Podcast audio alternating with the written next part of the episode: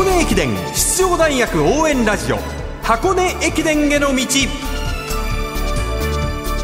出雲全日本そして箱根。学生三大駅伝すべてを実況中継する文化放送ではこの箱根駅伝への道でクライマックスの箱根駅伝に向けて奮闘するチームを応援紹介してまいります。文化放送斉藤和美です。ナビゲーターはもちろんこの方。こんばんは、柏原隆二です。よろしくお願いしよろしますくお願いします。今日は予選会突破チームの特集最終日ですね。どんどん行きましょう。はいまずは7位通過神奈川大学大吾英二監督予選会直後の声です。ほっとしてます。去年もね4年生に本当にもう申し訳ない気持ちなんですけども、まあ、これで一つね断ち切れたのでまた新しい歴史をこれからまた作っていかなきゃいけないかなと思ってます。2年ぶり54回目の本選出場を決めた神奈川大学大吾英二監督でした。大悟監督、すごい安心感というか、ほっとしたような声でしたよね。うん。やはり予選会落ちたっていうところもありますし、去年とか集団走させてうまくいかなかったっていうところで悩んでたところでもあると思うんですよね。はいだけど、やはり優勝を経験した監督でもありますし、そのあたりのこう、改革っていうのはうまく今回いったんじゃないかなと思います。続いて8位通過国士舘大学小川博之監督です8位通過でできたということで、まずはほっとしてます。はい。まあ、他の大学がきっちり最後の5キロというところで上げてきてる印象は受けたので、まあ、その辺の差が出たのかなというのはあるんですけど、まあ、うちは例年と違ってこう前半こう突っ込んでいくパターンに今日はなったので、そういった意味では、まあ、粘れた方では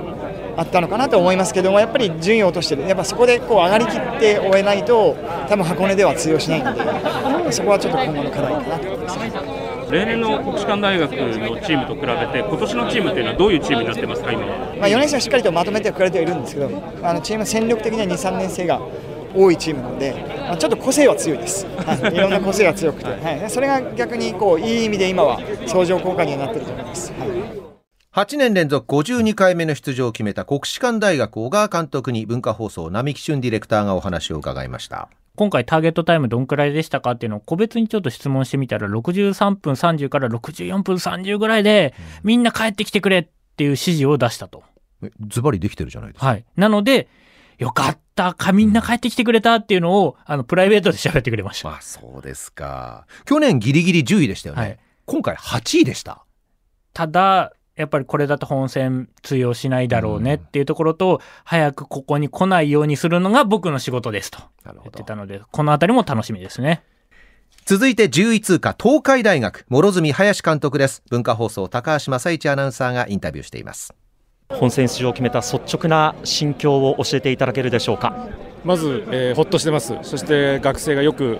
今日は本当に粘り強い走りをして最後までこう頑張ってくれたな、またスタッフと一緒にですね、えー綿密なあの戦略を立てましたので、まあ、その通りにこう走ってくれた学生を褒めてあげたいなというふうに思います。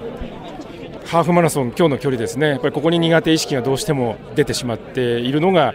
まあ、ここ数年の東海大学の状況ですので、まあ、なんとか今日はそれを克服というところを目指して、一つ長期的なプランでやってきたんですけれども、まあ、非常に苦戦はあのするなという覚悟のもとで、綿密に戦略を立てて、まあ、臨んできました。ま、それでもこうして、えー予選会通過しました。11年連続51度目の出場。は出るんだ。楽しみだというファンの方もね多いと思いますがそのあたりどうでしょう？はい、やはり100回大会ですので、その節目に出場できるということは、特に地元というふうに自負しておりますので、あの非常に嬉しく思ってます。ただまあ、箱根はそんなに甘くないということも 重々分かってますので、はい。あの今の状況、そしてどこまでがこう狙える範囲かというところをちゃんと見据えてですねあの学生とともに準備していきたいと思います。11年連続51回目の本選出場を果たしました東海大学諸角監督でした4年生エース、石原翔太郎選手、3年生キャプテンの越選手を書いた状態での10位。危なかったですよね、まあ、プラス五十嵐選手もいなかった。はっていうので、まあ、本当に白票だったと思うんですけど、まあ、これは通過すれば話は変わってきますから。そうですねはい。これは本戦に対して間に合う、まあ、怪我を治せば十分シード権っていうところは取れるチーム状況ですし、また、去年は11位だったので、全然この結果10位っていうのは多分悲観しない方がいいですよね。はい。はい。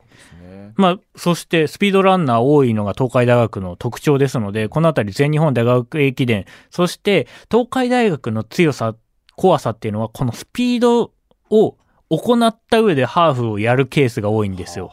なので、ラストスパートとか、流れ、波に乗った状態の東海大学は結構怖い。他の大学。なので、このあたりも結構マークされてますよね。そういうことなんですね。続いて12位通過。初出場から1年のブランクを経て箱根路に復帰してきました駿河台大学ですチームを指導して12年目徳本和義監督のレース直後の声をお聞きくださいもう節目の年にですね、まあ、帰ってくることがですね、まあ、何よりも大事だと思ってて、まあ、しっかりとそこの、まあ、記念大会にですね、まあ、果たすことができたので、まずは良かったなと、まあ、去年、清野町田っていうエースを抱えて、まあ、惨敗と。でやっぱ何が足りないのかっていうのはやっぱり常に分析しながら下方修正しなきゃいけないのか、まあ、そうじゃないと、ま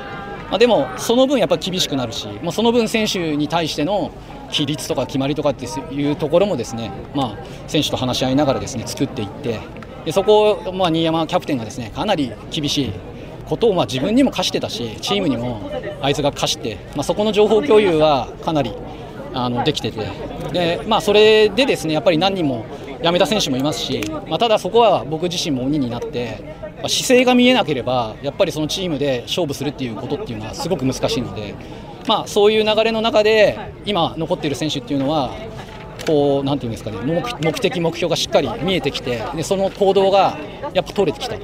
学生って面白いもんでそれが本当にできたのがもう本当に1ヶ月前です。急に空気が変わったんですよ。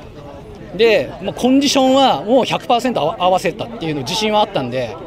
今ある力を100出すっていうところにこの1ヶ月で彼らは持ってきてくれたのでまだまだ彼らの可能性っていうのはですねまだまだ若いチームなので、まあ、来年ものすごく面白くなってくると思うんで、まあ、このシード権っていうのはぶれずにですね、まあ、挑戦したいなと思ってます。駿河台大学徳本和義監督でした。徳本監督は本戦では今日みたいに一泡吹かせたいということもおっしゃってましたのでどう一泡吹かせてくれるのか、うん、奇策はあるのかっていうのもちょっと楽しみですね。また本番が近づいてきたらさらに力をつけたりすることもあるんでしょうかね。今回の予選会みたいにね。空気が変わったって言ってましたから、もう空気が変わる瞬間っていうのは多分徳本監督が分かっているんで、そっちに仕向けることをしてくるんじゃないかなと思います。続いて13位。箱根駅伝第100回大会への最後の切符を勝ち取ったのが山梨学院大学でした。飯島正明監督に文化放送長谷川太アナウンサーがマイクを向けています。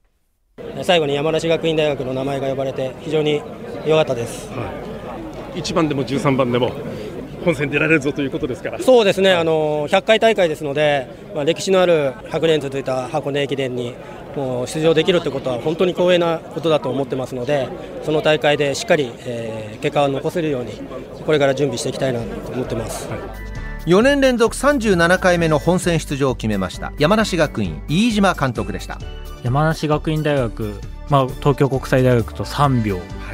死守した。本戦につながった。失うものは何もないですから。あとは本戦例年1区遅れるケースが非常に多いんですよ山梨学院大学さん、なのでこの1区をどうクリアしていくかによってシード権そして優勝争いにどう絡んでいくかっていうのも非常に重要になってきます。箱根駅伝への道ナビゲーター柏原隆二さんでした。ありがとうございました。ありがとうございました。来週は箱根駅伝第100回大会を記念した特別企画をお届けします